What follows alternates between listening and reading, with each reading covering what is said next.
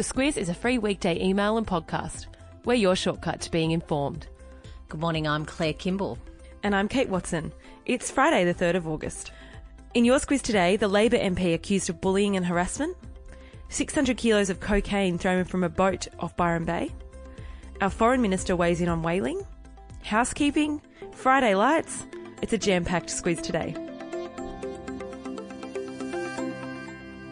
Claire, this is one of those Canberra shenanigan news stories we were kind of hoping to avoid, but it's it's all over the place today, uh, front pages across the country. So we wouldn't be doing our job if we don't get listeners across it.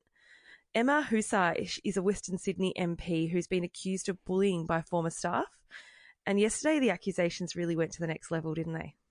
They did, and BuzzFeed News really came out of the blocks and really outlining the ins and outs of, of those claims. It has to do with an incident in Jason Clare's office. He's a front Labor front bencher uh, where she allegedly uh, exposed herself to a staff member. Some pretty full on um, allegations. Husar has absolutely uncategorically denied that it's happened. And this is all part of an investigation that New South Wales Labor is undertaking at the moment into all sorts of allegations from misused uh, entitlements right through to things like treating her staff as slaves. Yeah, reports say she's churned through 20 staff members to fill four roles in her office in the last two years. That's right, and that's a lot. Um, even yeah. you know, in the boiler um, pot that is politics, that is a lot of stuff to go through in a very short period of time. And there's a lot of reports coming out this morning saying that it looks like um, Husar is losing support within the party, and that it's um, unlikely that she'll recontest the next election, which yeah. is a key seat there for.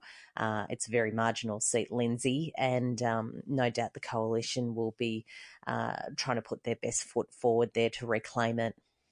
Yeah, she's on personal leave at the moment.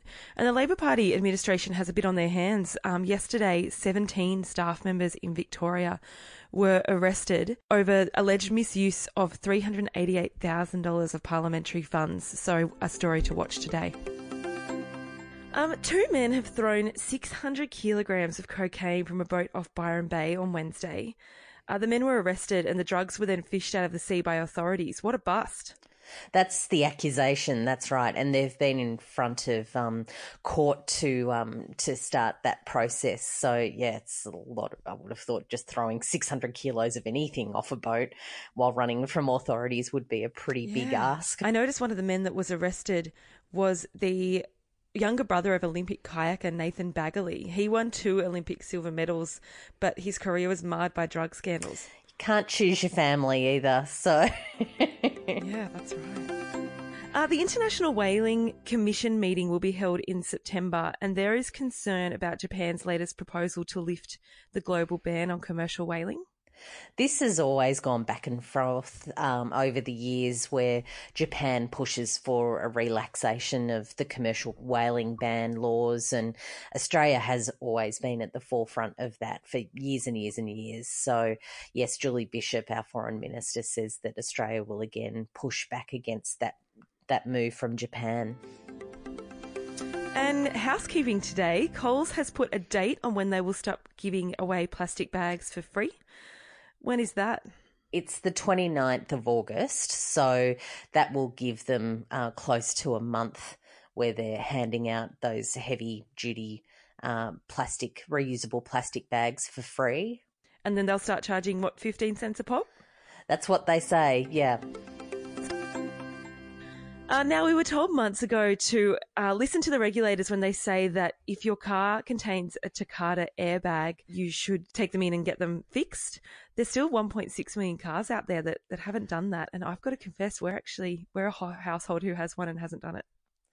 Yeah. And um, it's probably a really good reminder too. There was a whole heap of cars added to that list just in the last couple of months. Um, right. They've been leading up to um, adding cars to the list, and they gave out the manufacturers' names, but uh, the specific models have have been updated. So I, am with you. I, I, went into the website that we've got the link in the email um, to check out mine, and mine is part of the last recall of, of just the last really few months. So yeah, I've got a, a call to make um, into my car's manufacturer as well to get that organised. Yeah, apparently uh, those airbags can be quite dangerous. Uh, Friday Lites. What have we got? Okay, so I really enjoy when people put a more thoughtful out of office email notification on on their email when they go on holidays or they're out of their office. I always enjoy that. So I was quite tickled that I saw an article this week about the art of the OOO as it's called. Did you know I I only realized in sort of the last year that OOO meant out of office. It was kind of like one of those those things I kind of went, ooh, what, is that what they're Yeah, saying? What ooh, are they saying? No. yeah, we've got a lot of acronyms to get our heads around these days. We sure do. and Kate, you introduced me to um, bus stop films, so you can tell us about Shakespeare in Tokyo. Oh, Genevieve Clay Smith is a, a keen Squizzer, and she founded Bus Stop Films, which um, is all about inclusive filmmaking.